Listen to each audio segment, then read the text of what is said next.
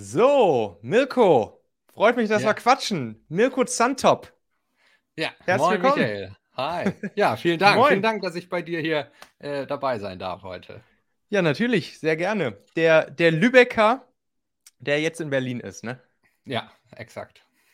Deshalb hört man dir auch noch diesen leichten nordischen Slang an.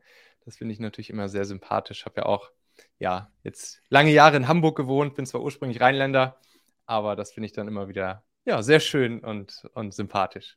Ja, erfrischend. Das Hanseatische, ganz genau. Ja, Mirko, ich, ich habe dich gefragt, ob wir mal eine, eine kleine Podcast-Folge aufnehmen wollen, weil du ja das Thema Mitarbeiterbeteiligung als dein Expertenthema hast, ne? Ja. Und da habe ich letztens so einen Artikel von dir gelesen. Du bist ja Anwalt und Steuerberater, soweit ich weiß, richtig? Genau, korrekt. Und da fand ich den Artikel von dir sehr spannend. Da ging es nämlich darum, wie man auch Freelancer am, ja, am Unternehmen beteiligen kann und am Erfolg des Unternehmens beteiligen kann. Und das Ganze ist auch für mich wirklich ein, ja, schon auch so ein bisschen so ein Herzensthema, weil wir hatten damals bei uns in unserem Technologie-Startup, hatten wir auch die allermeisten unserer Mitarbeiter durch einen ESOP beteiligt. So, ne, wie man das halt in ja, vielen so ne, Venture-finanzierten Tech-Startups halt so macht. Und dann wurde irgendwann unsere Firma von Daimler übernommen, aufgekauft. Und ich, ja, ich glaube bis heute, dass das ein sehr, sehr, sehr wichtiger Faktor war, der dann nachher auch eine, eine wichtige Rolle bei diesem Exit gespielt hat und natürlich dann auch für unsere Mitarbeiter sich erstens gut angefühlt hat, zweitens aber auch mit dazu geführt hat, dass wir diesen Deal dann überhaupt so gemacht haben, weil, weil wir Gründer auch damals gesagt haben, dass wir eigentlich nur unsere Firma verkaufen wollen, wenn wirklich alle Mitarbeiter auch ja, irgendwie Lust haben, mit dabei zu bleiben und dann mit sozusagen in den Konzern rüber zu wechseln. Und das hat natürlich allen Mitarbeitern auch nochmal einen zusätzlichen Incentive gegeben, äh, das dann auch wirklich zu machen. Und ja, dementsprechend habe ich da gute Erfahrungen mit gemacht.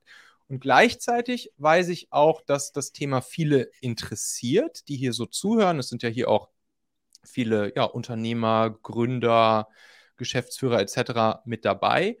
Und das sind jetzt natürlich nicht alles nur Technologie-Startups, Venture-Kapital finanziert, die hier zuhören, sondern das sind auch ne, die klassischen Mittelständler, KMUs etc. Und ja, deshalb wollte ich schon die ganze Zeit gerne mal eine Folge machen zu dem Thema, was man da eben auch, sagen wir mal, als klassischeres mittelständisches Unternehmen so alles machen kann. Und ja, das hat sich dann gut getroffen und dementsprechend freue ich mich, dass wir genau darüber jetzt mal quatschen, Mirko. Ja, super. Das kriegen wir doch äh, mit Sicherheit gut hin. Das glaube ich auch. Wie, wie kommt es, dass du, dass du dich sagen wir, von deinem Gebiet Steuern dann in Richtung der Mitarbeiterbeteiligung mh, ja, bewegt hast, inhaltlich? Ach, ich wollte schon, schon immer eigentlich an diesem Schnittstelle Gesellschaftsrecht, Steuerrecht arbeiten. Und da wir Mhm. Bei PXR ja sehr starken Fokus ähm, auf Startups haben und sehr, sehr company-lastig äh, beraten, im positiven Sinne, ähm, ist das ein Themenfeld, was da perfekt reinpasst. Also auf der einen Seite zu überlegen, okay, wie kann man das auf der Seite der Gesellschaft, des Startups eben so strukturieren, dass das passt und auf der anderen Seite aber auch so strukturieren, dass es für die Mitarbeiter wirklich ein Benefit ist und nicht Ja. nur vielleicht irgendwo im Bereich, na, irgendein, irgendein eine Chimäre, die, wo, wo die Mitarbeiter gar nicht wissen, was kommt dabei raus, wie wird das besteuert und dann einfach unterschreiben und sagen, okay, ich habe da irgendwie eine Art Beteiligung, das passt Ja. schon. Und äh, genau in dieser Schnittstelle zu arbeiten macht im Steuerrecht einfach unfassbar viel Spaß. Ja, und Ja, okay, ähm, das ist eben ein Thema, was, was viele Leute beschäftigt, es brennt, ähm, brennt interessiert und ähm, in Zeiten, wo, wo der Markt nach Arbeitskräften schwierig ist, ist das Mhm. eben immer eine, ein Bestandteil von, von der Gehaltskomponente, die zunehmend an Bedeutung gewinnt, denke ich. Mhm. Ich fand das auch cool. Also da, damals, als wir unsere Mitarbeiter beteiligt haben, da, mh, da fand ich es auch einfach, se selbst ich als derjenige, der ihn ja im Prinzip von meinen, also das war bei uns so gestrickt, dass wir drei Gründer einen Pool aufgesetzt haben aus unseren Anteilen heraus und daraus dann sozusagen später unsere Mitarbeiter bedient wurden. Und unsere Investoren haben sich nicht an diesem Pool beteiligt, sondern nur wir als Gründer. Ist, glaube ich, auch ein ja, relativ gängiges Modell. Da wirst du uns gleich noch ein bisschen mehr zu erzählen. Ähm, aber selbst ich fand das irgendwie ein richtig gutes Gefühl zu wissen, dass meine Mitarbeiter jeden Tag, wenn sie halt zur Arbeit kommen, auch nicht nur fürs, fürs Gehalt am Ende des Monats arbeiten, sondern auch einfach das Gefühl haben, dass sie da auch ihr eigenes Baby mitbauen und auch ja, ein bisschen von diesem Baby sozusagen mit äh, besitzen. Ne? Zwar natürlich nicht als echte Gesellschafter, aber das, wollen, das will man ja auch eigentlich gar nicht. Auch da wirst du uns wahrscheinlich gleich noch was zu sagen. Ähm, aber eben durch diese virtuellen ja, Stock Options. Hm, was sind denn so die, die gängigsten Modelle, wenn man jetzt mal so so das einmal so einkategorisieren würde, was sind so die Modelle, mit denen ich meine Mitarbeiter beteiligen kann und die dir vielleicht auch am häufigsten so zwischen die Finger kommen? Ja, also man unterscheidet im, im Wesentlichen zwischen echten Anteilen und virtuellen Anteilen, so eine ganz grobe Klassifizierung. Also die Frage, wird jemand echter Gesellschafter oder soll der nur so gestellt werden wie ein Gesellschafter? Ja, das wären mhm. die sogenannten virtuellen Beteiligungen. Das würde ich sagen, sehen wir sehr häufig, also virtuelle Beteiligung, weil das vom, vom Setup relativ einfach ist umzusetzen. Also man braucht keinen, keinen großen Notartermin. Die Leute werden nicht echter Gesellschafter, aber die werden eben wirtschaftlich so gestellt wie ein Gesellschafter. Das würde ich sagen, ist so für, für ein Startup in der frühen Phase, wie man das eigentlich aufsetzt. Ja, ähm, das kann man auch als Optionsprogramm machen. Das wäre so ein Something in between, also zwischen mhm. den echten Geschäftsanteilen und den virtuellen Beteiligungen. Das wäre das ESOP, was du schon angesprochen hast. Ja. Da erwerbe ich nur eine Option, also ein Erwerbsrecht. Also ich kann irgendwann unter bestimmten Voraussetzungen einen echten Anteil kaufen. Dann mhm. werde ich auch Gesellschafter. Mhm. Ähm, der, auf der anderen Seite kann die Company, also das Startup, aber auch jederzeit sagen, okay, ich bezahl dir einen Geldbetrag dafür ab, auf der Basis, als wenn du ein Gesellschafter wärst. So, das ja. heißt, ein ESOP verbindet letztlich beide Beteiligungsformen. Ah, und ja. mhm. deswegen ist das das, was über PXR eigentlich am häufigsten aufsetzen, ESOP. Aber man findet in ganz frühen Phasen zumeist ein WSOP, also ein virtuelles Optionsprogramm. Ja. Ähm, ganz selten echte Anteile und ESOP, würde ich sagen, ist alles so ab, den, ab der ersten, zweiten Finanzierungsrunde, dass man da mhm. so einen Switch reinbekommt, weil es steuerlich nochmal ein paar andere Implikationen oder, mhm. oder Chancen bietet.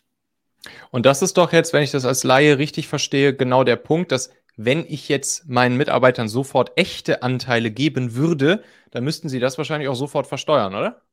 Genau, das ist ja der, der, der große Pain, also der, der Knackpunkt an dieser Frage. Also es gibt einen mhm. gesellschaftsrechtlichen Knackpunkt, will ich, hast du ja schon angesprochen, will ich eigentlich, dass jeder Mitarbeiter, der da beteiligt wird, auch echter Gesellschafter wird. Das ist ja eine Frage der Stimmrechte, aber auch insbesondere der Informationsrechte. Ja, mhm. ähm, deswegen wird das gar nicht so oft gewählt, auch aus guten Gründen einfach, weil das sonst nicht mehr richtig manageable ist für, die, für, die, für das Startup. Ähm, aber der zweite Punkt ist eben das steuerliche Thema. Ich muss einen mhm. Anteil, wenn ich einen echten Anteil bekomme und ich zahle nicht den Verkehrswert, also ich zahle nicht den wahren Wert des Anteils, sondern ich kriege den vielleicht geschenkt oder ich kriege den ja. für einen Euro überlassen, dann muss ich Steuern darauf zahlen. Ja, und das ist in zweierlei Hinsicht schlecht. Einmal Steuerevent ohne Liquiditätszufluss, mhm. ja, sogenanntes Dry Income, das muss man immer vermeiden. das gibt es ja anderen... sonst nur bei der Wegzugsbesteuerung. Ja, da hast du das zweite sehr relevante Thema gerade ja. äh, auch angesprochen. Das, äh, ja, das sind so die beiden wesentlichen Themen, mit denen wir uns im Moment beschäftigen tatsächlich. Mhm. Ja, Wegzugsteuer und Mitarbeiterbeteiligung. Ähm, also ich mich zumindest in meinem Steuerteam. Ähm, und die, die Komponente der echten Anteile ist noch eine zweite. Also neben dem Dry Income ist die Frage der Bewertung. Ja, das ist, das mhm. sehen viele nicht, aber ich muss die Bewertung oder ich muss Steuern auf eine Bewertung zahlen, Stand heute, uh, unabhängig davon, wie sich eigentlich die Werte entwickelt. Ja. Der, der und, Company, ja, und das kann schwierig sein. Genau. Okay, das heißt also, ESOP oder WESOP sind dann die Modelle der Wahl, um eben nicht direkt so ein Steuerevent auszulösen, um, um auch nicht die Mitarbeiter direkt mit in die Gesellschafterrunde zu holen, damit die Stimmrechte durcheinander zu würfeln, damit im Zweifelsfall auch Investoren zu verschrecken, weil die haben natürlich auch keine Lust, dass da zig Mitarbeiter mit am Tisch sitzen. Und die Mitarbeiter selbst haben da ja in der Regel auch keinen Bock drauf, ne, sich dann da noch ja. um so Gesellschafterthemen zu, äh, zu kümmern. Das heißt, das ist schon mal so ein, so ein, so ein Way to go.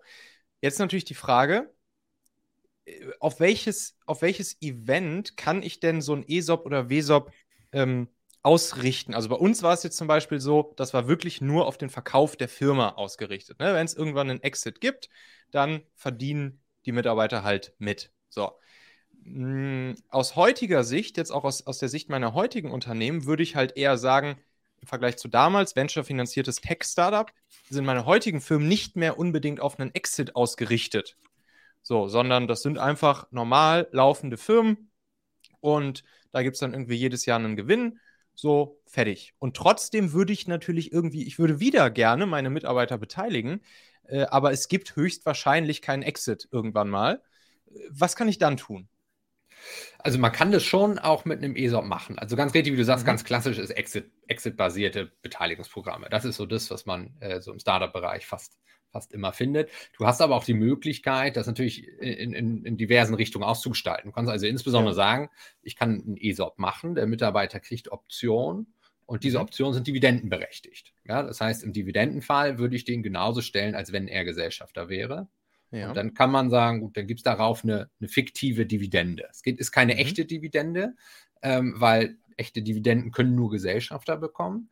Mhm. Aber in dem Moment, wo er eine Option hat, kann ich die mit einer fiktiven Dividende ausstatten und dann kriegen die echten Share oder die echten Gesellschafter eben weniger. Ja. Und die ESOP, also die Optionsinhaber, kriegen dann einen bestimmten Teil der Dividende. Ja, also das kann man mhm. machen. Es gibt dividendenbasierte Optionsprogramme. Mhm. Und machen wir auch, wenn du so, also wenn du Inkubatoren hast zum Beispiel also, ja. oder so, die, die, für den ist das ja ein klassischer Fall. Weil mhm. die verdienen ihr Geld ja auch nicht mit, mit Exits, sondern mhm. die Exits finden ja an der Ebene darunter statt. Ja? Also mhm. das sind ja mhm. ähm, ähm, Gesellschaften, die haben Ideen oder arbeiten mit Gründern zusammen, die eine Idee haben und dann wird es so technisch ausgegründet, dann wird eine weitere ja. Tochtergesellschaft ähm, gegründet, an dem dann die Gründer beteiligt sind und der Inkubator. Und ja. wenn das Ganze dann zum Exit kommt, mhm. dann liegt das Geld ja im Inkubator drin. Ja. So, und daraus werden dann Dividenden nach oben ausgeschüttet. Also in diesen mhm. klassischen Szenarien der, der mhm. Inkubatoren oder Company Builder, so äh, Fachsprech.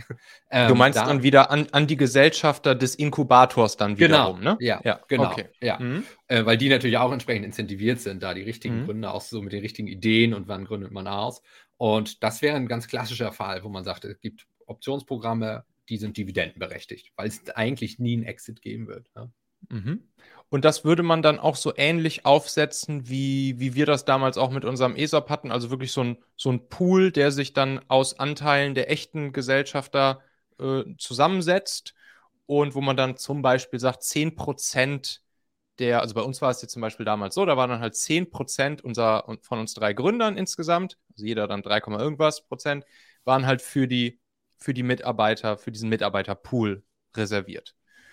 Äh, diesen ESOP-Pool. Genau. Und genau ja. so könnte man das da auch machen, ja, dass man dann sagt, okay, die Dividende, die am Ende des Jahres ausgeschüttet wird, davon gibt halt jeder Gesellschafter oder die, die halt definiert sind, so und so viel Prozent dann in den Mitarbeiterpool rein, ja? Könnte man das dann Ge so machen, oder? Genau, so genau so funktioniert das auch. Mhm.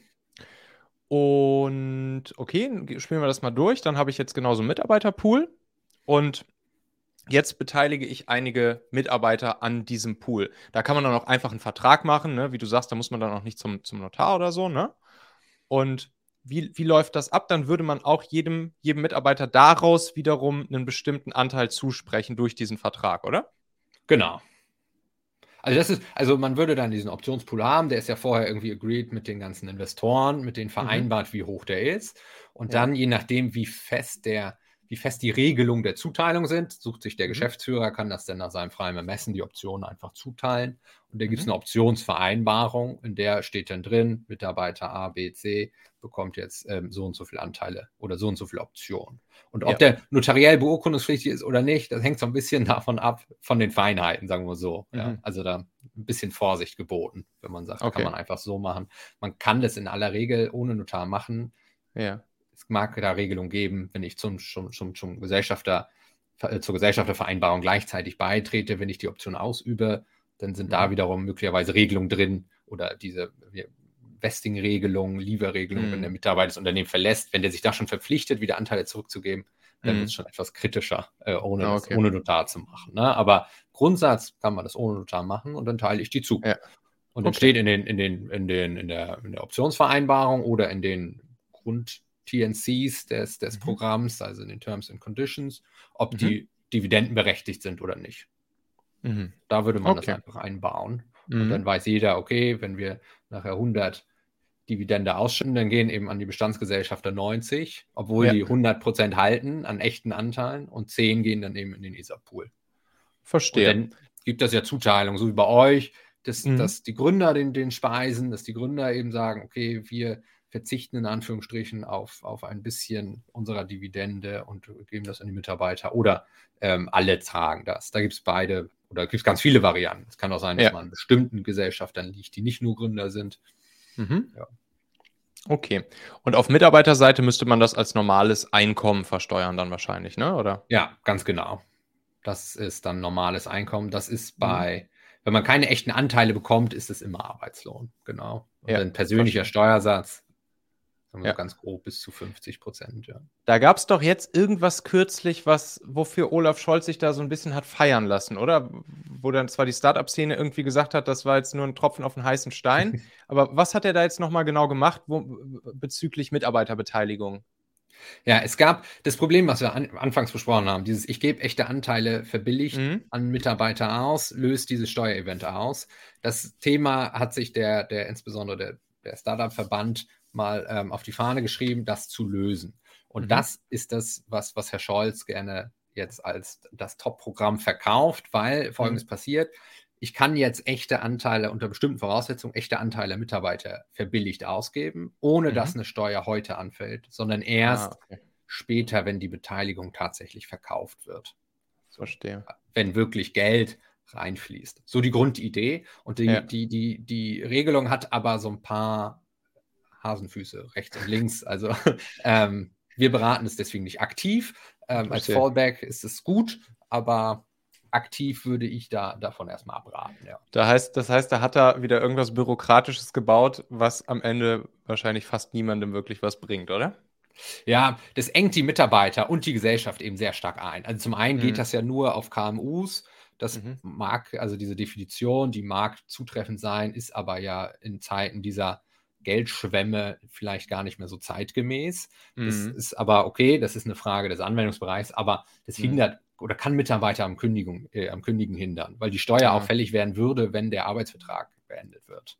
Ah, so, okay. das ist ja verstehe. faktisch dann, naja, Ja, ja. also wer macht das in Anführungsstrichen? Ja? Also welcher Ja, ja. Mitarbeiter sagt, na, wenn ich kündige und zahle dann die Steuer? Mhm. Der. Gesetzgeber denkt dann, okay, der Arbeitgeber kann ja die Steuer tragen. Das ist okay, das klar. ist dann keine weitere Lohnsteuer, aber der Arbeitgeber wird sich auch freuen, wenn der. Mitarbeiter das Unternehmen verlässt und dann, ja, okay, ich zahle jetzt natürlich die Steuer dafür. Ja. Okay, verstanden. Verstanden, okay. Apropos, gutes Stichwort, KMU, was du angesprochen hast. Also stellen wir uns jetzt nochmal vor, ich bin jetzt ne, genau solch ein Unternehmen, äh, welches, welches vielleicht auch schon einfach länger existiert, Mittelständler, äh, Hidden Champion irgendwo im Schwabenland und äh, habe, weiß ich nicht, schon irgendwas zwischen 50 bis 500 Mitarbeiter, aber der, ja, der vielleicht Gründer, Unternehmer, Geschäftsführer hat sich jetzt überlegt, ey, ich, ich hole mir, ich hole mir vielleicht ja, eine ne, ne, ne Führungsriege rein oder ich möchte vielleicht auch jetzt Leute beteiligen, die schon da sind. Äh, Was könnte der jetzt machen? Was wäre so ein, so ein Weg, den, den er relativ schnell und easy umsetzen könnte in diese Richtung, um seine Leute mit zu beteiligen? Exit ist bei so einem Ding ja jetzt auch nicht unbedingt äh, geplant. Was könnte der machen, um seine besten und wichtigsten Leute ja, durch solch eine Art von Kunst Konstrukt zu beteiligen.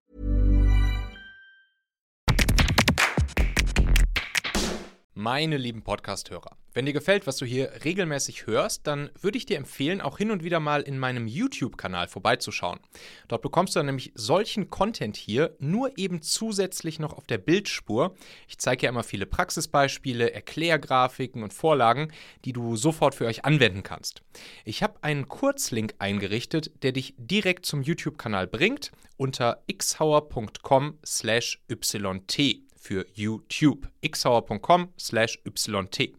Klicke dort gern einfach auf Abonnieren, so siehst du dann auch automatisch einmal pro Woche, wenn ich ein neues Video rausgebracht habe und kannst einfach entscheiden, ob du es dir ansehen möchtest.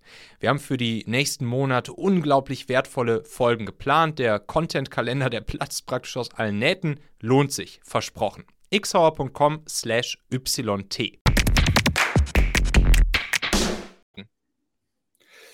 Wenn es nicht Exit-basiert ist, würde ich da im Grundsatz auf ein virtuelles Beteiligungsprogramm zurückgreifen. Also da würde Mhm. man virtuelle Beteiligungsprogramm aufsetzen, so ein WSOP, Ja, da sagt dann, okay, ähm, du wirst jetzt gestellt, als ob du ein Gesellschafter wärst und das hat dann mhm. Dividendenbezugsrecht. Ja, ähnlich so wie wir es besprochen haben ja. eben.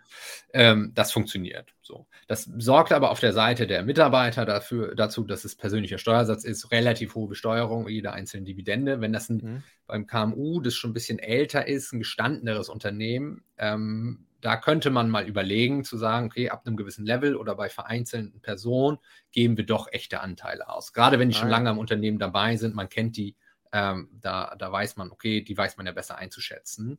Ja. Ähm, und da könnte man auch mal überlegen, ob man echte Anteile ausgibt. Jetzt haben wir das Problem dieser Steuerevents, was wir gerade besprochen haben. Ne? Mhm. Ähm, wenn das verbilligt ist, so, dann gibt es den, die eine Situation, man fällt in diese günstige Besteuerungsreihen von Herrn Scholz. Ähm, mhm. Das mhm. wäre dann okay, ist dann aber gefangen in diesem Korsett. Oder, und das ist das, was wir mittlerweile öfter machen, wir nehmen sogenannte NLP-Shares oder Hurdle-Shares, also wir geben echte Anteile aus, die belastet sind. Ah. Ja, das heißt, wenn heute eigentlich ein Geschäftsanteil an einem Unternehmen 120 wert ist, ja. Ja, dann würden wir einen echten Anteil ausgeben und den aber in Höhe von 120 belasten. Ah, das okay. heißt, der kriegt erst Dividenden auf diesen Anteil, in deinem Fall, wenn mhm. theoretisch 120 Dividende auf diesen Anteil entfallen wären. So, also Verstehe. erst 121. Das Verstehe. kann man machen. So, und dann gibt er echte Anteile und das hat den Riesenvorteil, dass man in eine günstige Besteuerung reinkommt, weil das dann nur ja. Abgeltungssteuer, beziehungsweise in diesem Fall dann vielleicht auch ähm, Teileinkünfteverfahren, also zwischen 26 und 28 Prozent dann besteuert wird, statt 48. Das ist natürlich ein Riesenbenefit für die Mitarbeiter. Ja. Ähm, bedarf aber eben einer gewissen gewissen Eingriffs in die Dokumente, also in die Satzung ja, ja. und was weiß ich, was der ist. Aber auf der anderen Seite, wenn es ein gestandenes Unternehmen ist, kann man mal überlegen, ob sich das lohnt ja, für ja. So, solche Mitarbeiter, weil diese Steuerdifferenz von rund 20 Prozent ja extrem groß ist. Klar. NLP-Shares. Okay, alles ja. klar. Das heißt, Negative da soll. Liquidationspräferenz. Ah, ja, ja. Ah, okay. Ah, okay. Liquidationspräferenzen kenne ich natürlich noch aus unseren ganzen Investorenverträgen. ja, das glaube ich. Und, und, das hier ist dann die negative Liquidation. Ja, genau. Die Idee ist einfach, es geht in die andere Richtung. Ja, also mhm. es gibt dann die positive Liquidationspräferenz, so wie du sie kennst, also die normale. Mhm. Dann kommen die, die, die Stammgeschäftsanteile, da wo du dann wahrscheinlich drin warst in der Klasse mhm. der, bei den Gründern. Und dahinter als Unterklasse der Stammgeschäftsanteile kommen dann diese Anteile, weil ah, auf die okay. erst irgendwelche Zahlungen fallen, wenn dieser, wenn dieser Belastungsbetrag erreicht ist. Spannend, okay, cool. Verstanden. Das heißt, wer da Bock hat, mehr jetzt darüber zu erfahren, äh, Mittelstände, der geht einfach zu PXR, Mirko, und, äh, und, und schnackt dich dann einfach mal darauf an, ne? Ja, das äh, sehr gerne. Okay, perfekt.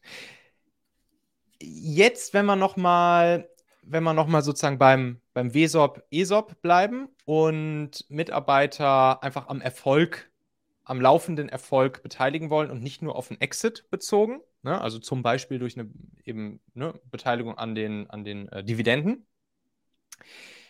Äh, was ist da, würdest du jetzt sagen, eigentlich der, der Unterschied von solch einer Beteiligung im Vergleich zu einfach so klassischen, ja, klassischer erfolgsabhängiger Vergütung, Provisionen, die man natürlich auch häufig irgendwie bei Sales-Mitarbeitern hat. Mhm. So, es wird irgendwie ein, ein neuer Kunde abgeschlossen und dann verdient halt einfach der Sales-Mitarbeiter direkt mit. Ist das technisch und steuerlich, würdest du sagen, eigentlich schon relativ ähnlich oder gibt es da einen signifikanten Unterschied?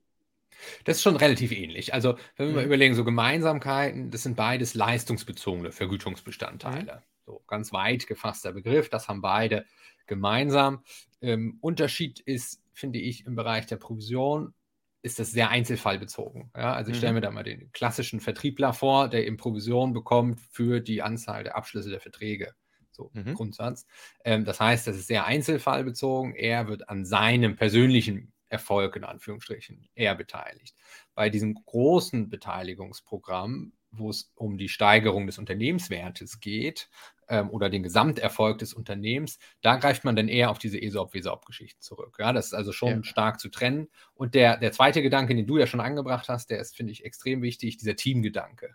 Ja, mhm. also im, im, im Zweifel hat derjenige, der an dem Gesamterfolg des Unternehmens beteiligt ist, auch eine, eine, Gesamtsicht auf das Unternehmen und versucht, das gesamte Unternehmen nach vorne zu bringen. Mhm. Während derjenige, der nur provisionsabhängig ist, vielleicht primär getrieben ist äh, mhm. oder für, jedenfalls in der Versuchung kommt, sagen wir sein, sein Provisionsanspruch entsprechend ja. zu retten, zu sichern und, und äh, da zu erreichen. Ja. ja, verstehe. Was ich mich da dann zum Beispiel auch jetzt hier für, für mein Team frage, also ich, ich würde halt gerne ein, zwei Mitarbeiter ja, beteiligen am Erfolg. So, erstmal ganz, ganz offen wie. Äh, wie gesagt, ne, bei, bei mir wäre es jetzt nicht auf einen, auf einen Exit-Fall bezogen, sondern schon einfach am laufenden Gewinn irgendwie. Und das sind dann zum Beispiel auch Marketing-Mitarbeiter. Also jetzt nicht unbedingt Sales-Mitarbeiter, wo man wirklich knallhart jedes Mal messen kann, mhm. okay, neuer Kunde, X Umsatz, also 10% Provision, jetzt sofort Cash für dich. Ähm, wie würde man sowas am besten bei solchen Leuten machen? Würdest du da dann eher zu einem WESOP, ESOP dividendenbasiert greifen? Oder gibt es da noch andere ja, Erfolgs- erfolgsabhängige ähm, Modelle, die du halt bei solchen Arten von, von Positionen und Mitarbeitern bevorzugen würdest?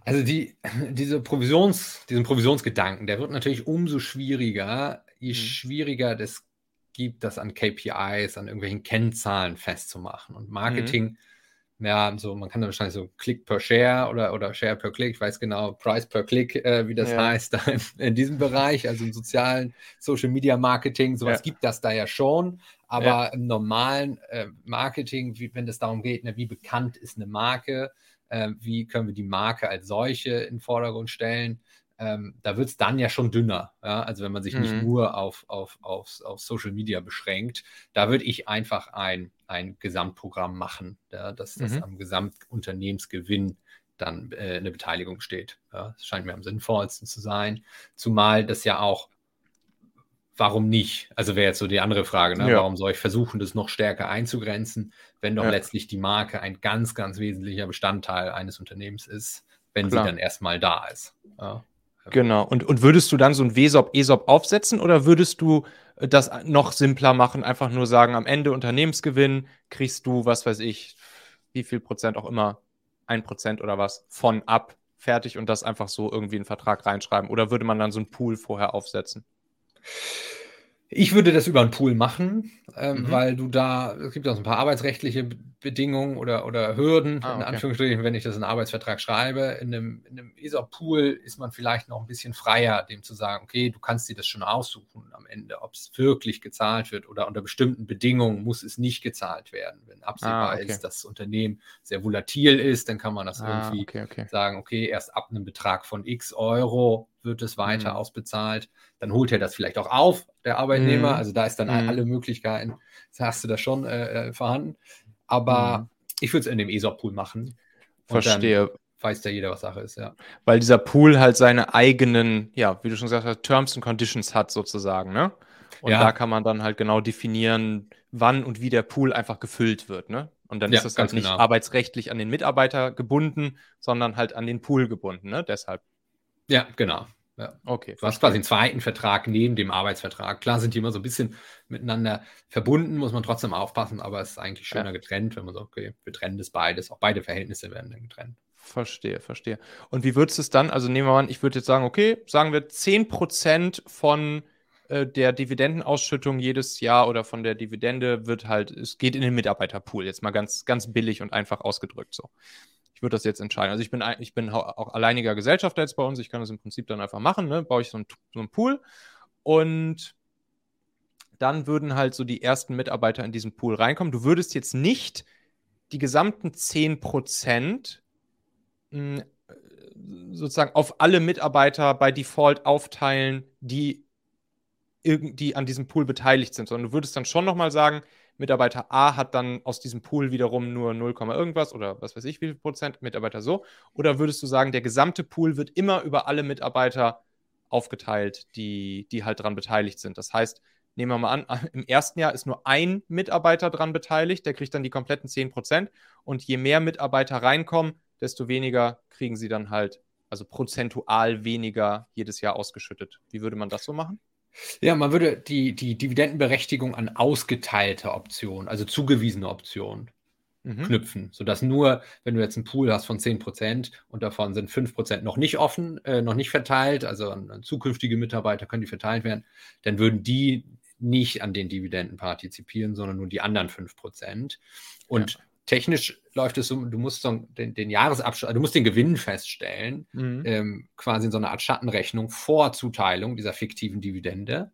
Ja. Weil diese fiktive Dividende wiederum Betriebsausgaben ist, die mindert wieder den Gewinn. Ah, ja. Ja, mhm. also faktisch, also rein rechtlich, schüttest du wieder den vollen Gewinn an die Gesellschafter aus, aber es ist eben schon der um die fiktive Dividende geminderte Gewinn.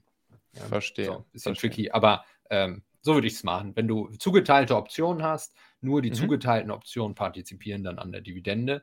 Und auf die wird es dann aber pro Rata verteilt, je nachdem, wie viele Optionen sie haben. Ja, also mhm. wenn dann, wenn du einen Pool von 1000 Optionen hast, davon sind 600 verteilt, dann jeder x 600 pro Option partizipiert dann an der Dividende. Mhm.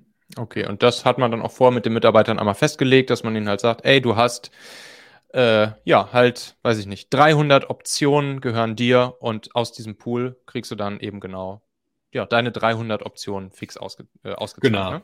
Ja, das hält man so einer Formel fest, die mhm. dann natürlich ziemlich unübersichtlich ist, aber letztlich ist es so eine Art Dreisatz. Also wie viel ja, fiktive Dividende geht in den Gesamtpool, wie groß ist ja. der Gesamtpool, wie viele Optionen habe ich? Und dann kann man sich das gut ausrechnen, ja. Ja, alles klar, cool.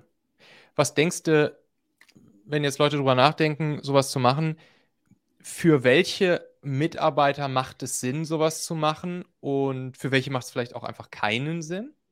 So aus deiner Erfahrung heraus? Ja, das ist eine Philosophiefrage. Also, so, also mhm. als Unternehmensgründer muss man oder als Unternehmensführer muss man sich immer überlegen, okay, wie weit will ich streuen? Man kann das natürlich erstmal an alle streuen. Also wir haben auch Mandanten, die sagen, okay, ich sage mal, nahezu alle Mitarbeiter kriegen irgendeine Art der Beteiligung. Mhm. Ähm, das ist, kann man machen, finde ich auch völlig, also finde ich auch lohnenswert auf jeden Fall. Wer auf jeden Fall was bekommen sollte, ist, würde ich mal sagen, innerhalb des C-Levels, ja, mhm. wenn die nicht ohnehin schon beteiligt sind durch ihre Gründerstellung, ja, also ja. Gründer, Gründergeschäftsführer, ähm, und darunter so auf dem Manager-Level. Ja, dass je nachdem, wie jung das Unternehmen ist, gibt es die Posten ja manchmal noch gar nicht. Und wenn es ja. die später gibt, wird das zunehmend auch eingefordert. Ja, und ja. dann wird das, kommt es immer in so ein Gesamtpackage rein, in so ein Gesamtdeal. Dann sagt der neue CFO, ich komme nur wenn ähm, das Grundgehalt plus das. Mhm. Ähm, an, meistens ist es so eine Art Netto-Cash-Berechnung, wenn ich mhm. diesen Betrag noch zusätzlich an Unternehmensbeteiligung bekomme. Ja. ja. Deswegen, also da macht es schon Sinn. Also C-Level-Manager würde ich sagen, immer beteiligen. Darunter ist Philosophiefrage. Ja. Manchmal ist Weil, ja auch dem Mitarbeiter geholfen, lieber ein höheres Grundgehalt zu bekommen, ja. was dann einfach ganz normal läuft. Ähm, als zu sagen, okay, ich habe zwar, ich kann mit meinem Grundgehalt alle meine Kosten decken und die Mitarbeiterbeteiligung ist dann so ein, so ein Add-on. Ich brauche das nicht täglich äh, zum ja. täglichen Leben und wenn was bei rauskommt, ist super. Ja, so und das kann sich aber auch nicht jeder leisten auf Mitarbeiterseite. Also, Klar.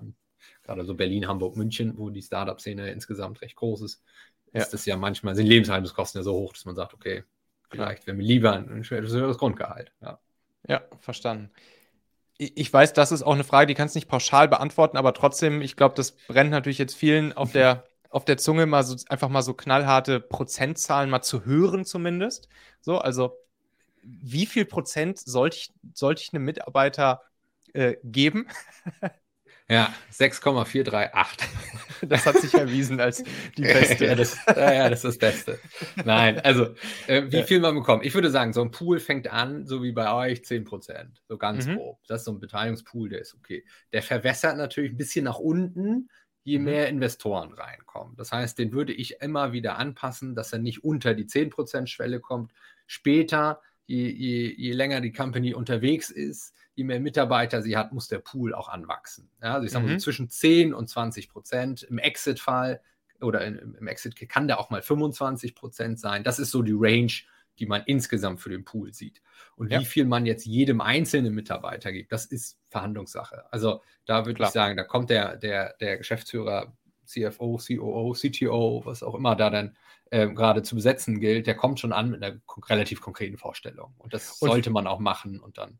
Ja. Und, und die Vorstellung basiert natürlich häufig auch darauf, dass er sich einmal kurz umrechnet, was ist der Laden jetzt ungefähr wert und was könnte er circa bei einem Exit dann wert sein und sich dann das auch einmal in, in Euros kurz umrechnet und, und einfach überlegt, was das dann wert ist, circa, die Anzahl von Anteilen, die er dann halt irgendwie bekommen würde oder einfordert, richtig? Ja, exakt. Also der wird sich immer schauen, okay, was ist die Company wert, wie viel brauche ich, um mein, ich sage jetzt mal, vielleicht will ich noch so ein Package von 500.000 Euro haben, wie viel brauche ich oder was brauche ich eigentlich, um dieses Package zu bekommen?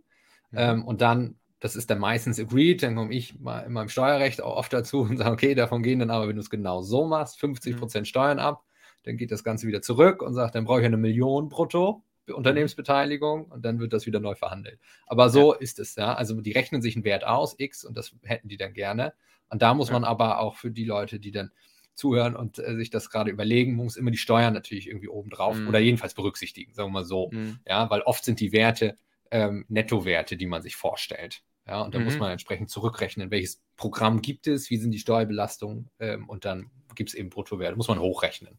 Ja und dann einfach mal so Prozentzahl auf einen Mitarbeiter bezogen, ist dann am Ende wirklich alles möglich, ne? Von 0,0 irgendwas Prozent bis hin zu 2, 3, 4, 5, vielleicht sogar 10 Prozent. Äh, ja, also 10 würde ich sagen, ist sehr hoch. Ne? Also klar, ja. 0, hast du recht oft. Oder also ja. ist so, wenn du, wenn du ein großes, groß angelegtes Beteiligungsprogramm hast, hast du es oft.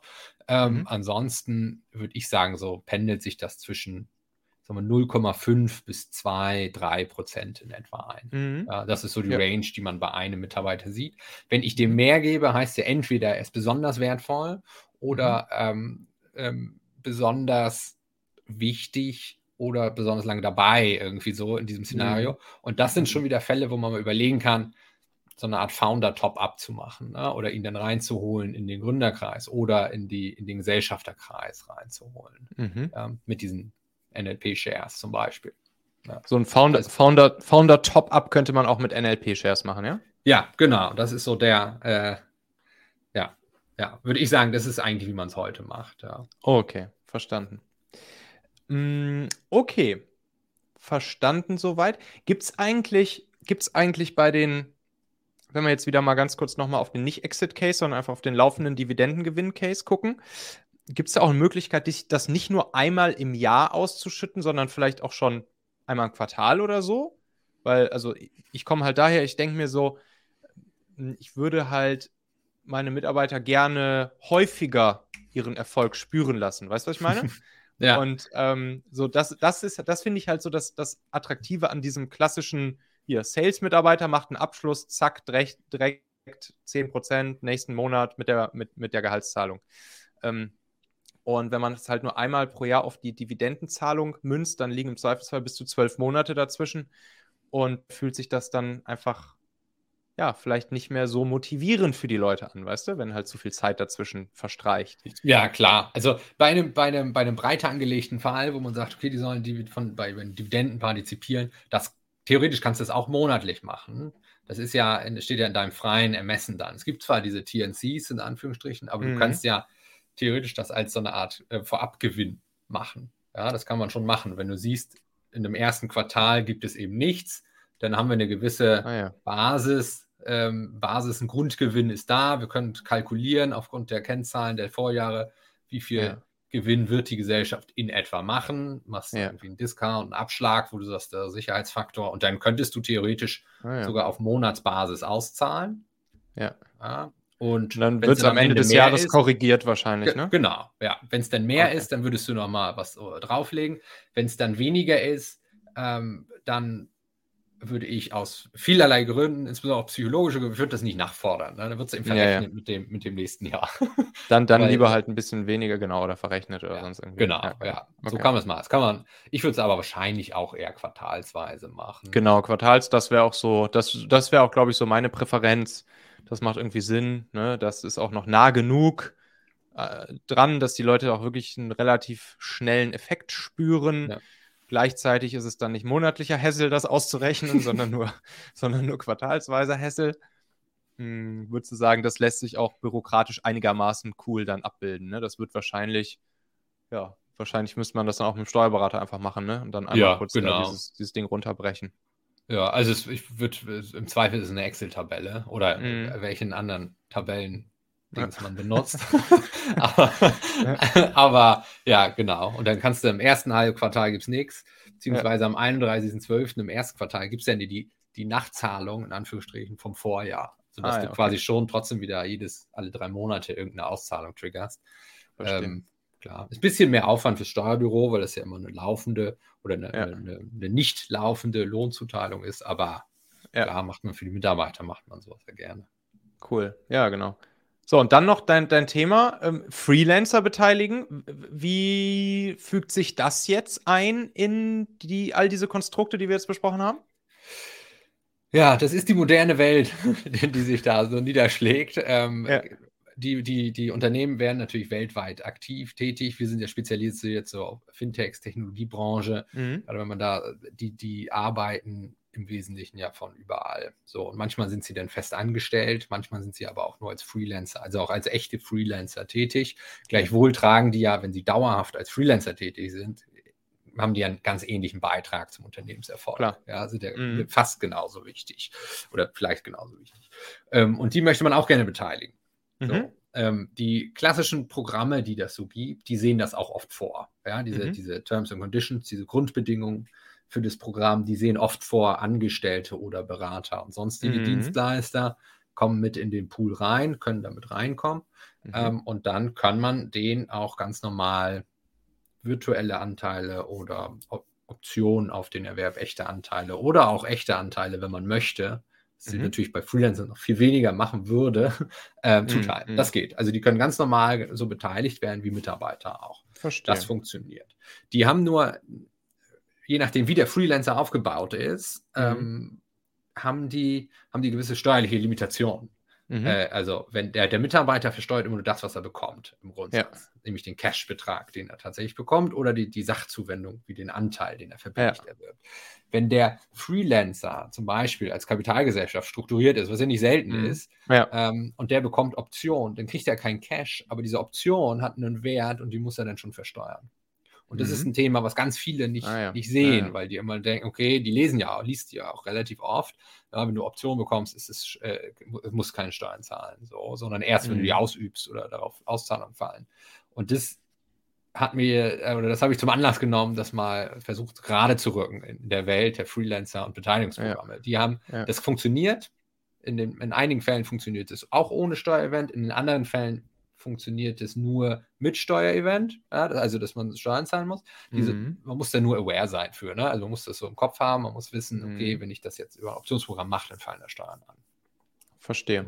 Und technisch würde man auch einfach entweder, egal ob, ob jetzt äh, Einzelunternehmer, Solo-Freelancer oder Kapitalgesellschaft, grundsätzlich einfach auch wieder nur so einen Vertrag ja, mit entweder der, der, der Firma oder der Person aufsetzen und auch sagen, hier, du kriegst so und so viel Prozent beispielsweise aus den Dividenden aus diesem Pool raus oder beim Exit-Fall aus diesem Pool raus. Im Prinzip genauso, wie man es auch mit, äh, mit ja, normalen Mitarbeitern macht. Ne? Ja, genau. Das ist quasi derselbe Vertrag, in Anführungsstrichen. Mhm. muss dann bei den, bei den Fragen, okay, was passiert bei Beendigung des ja. Dienstverhältnisses, was passiert dann mit den Optionen oder mit den Anteilen oder mit, ja. den, mit den Ansprüchen, die dann noch da sind.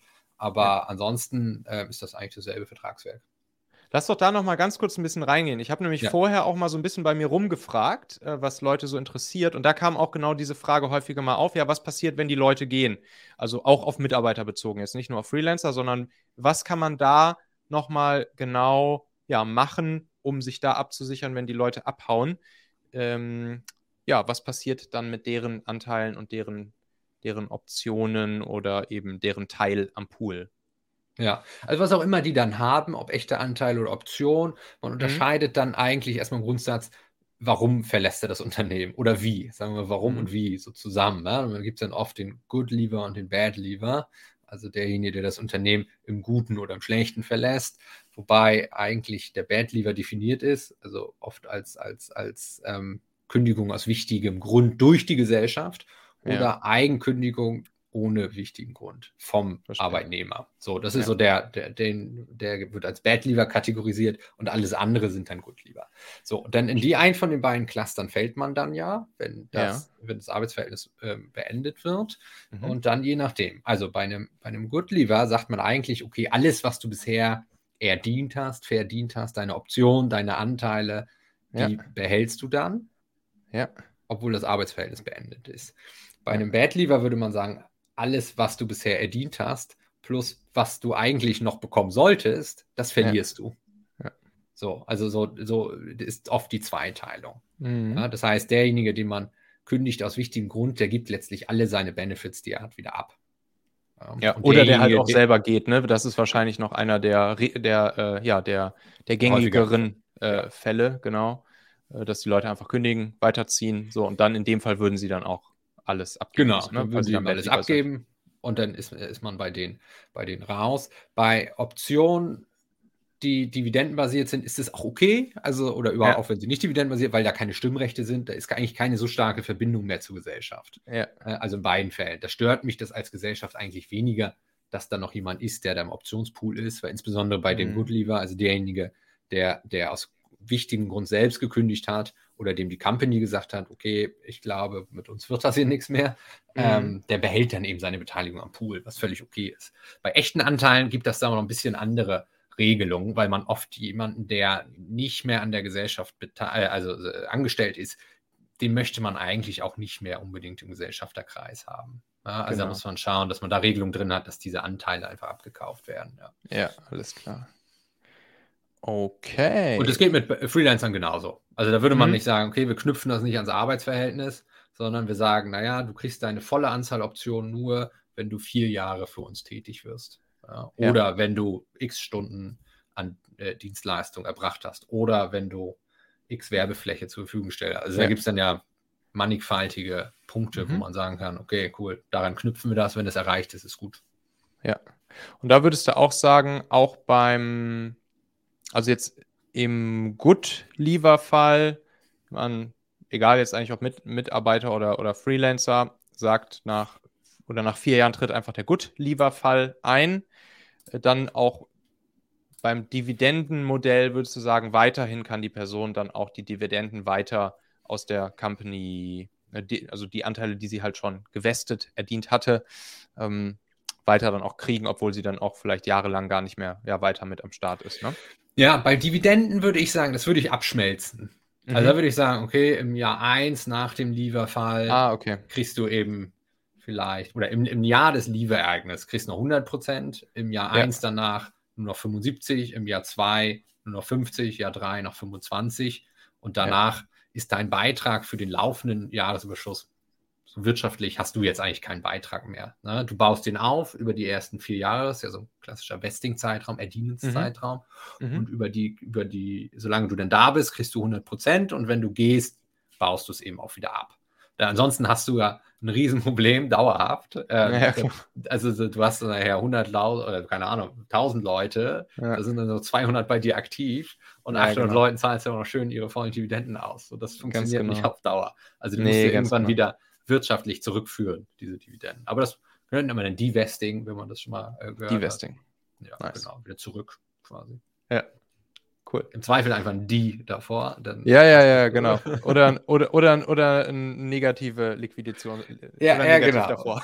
Ja, genau. Wenn es was Positives gibt, gibt es auch was Negatives. Das ist echt ganz genau. einfach. Cool. Ja, ich glaube, also ich hatte mir so drei, drei so Beispiele halt genommen, ne, die ich mal mit dir so durchsprechen wollte. Wirklich so, ja, konkrete Fallbeispiele. Mittelständisches Familien-KMU ohne Exit-Absicht möchte einfach seine Führungskräfte beteiligen haben wir äh, geguckt, wie sie das gut machen können. Dann Agentur-Startup im Aufbau, auch ohne Exit-Absicht, möchte seine ersten Mitarbeiter beteiligen, freie sowie feste Mitarbeiter. Auch äh, Modelle besprochen. Und dann natürlich ja, das Tech-Startup mit Exit-Absicht, Investoren finanziert, möchte auch seine Mitarbeiter beteiligen, freie wie feste. Da haben wir jetzt auch ein paar Sachen zu. Haben wir noch irgendwas vergessen in diesem ganzen Bereich, Mirko? Oh. Ich glaube nicht. Also die Frage ist bei, bei, also alle, die zuhören, würde ich immer sagen, macht, überlegt euch, ob ihr echte Anteile wollt oder ausgeben mhm. wollt oder könnt. Ja, das ist auch manchmal eine Limitation. Oder ob ihr eine Art virtuelle Anteilsprogramm haben wollt und dann, je nach, das ist so die Weichenstellung. Danach gibt es so ganz viele Spielwiesen darunter. Ich würde mal sagen, alles ist machbar. Ähm, und jetzt mit diesen NLP-Shares kriegen wir sogar ganz viele Gestaltungen bei echten Anteilen. Hammer. Cool, das heißt, wenn man sich dazu mit dir in Verbindung setzen möchte, sollte man am besten was tun?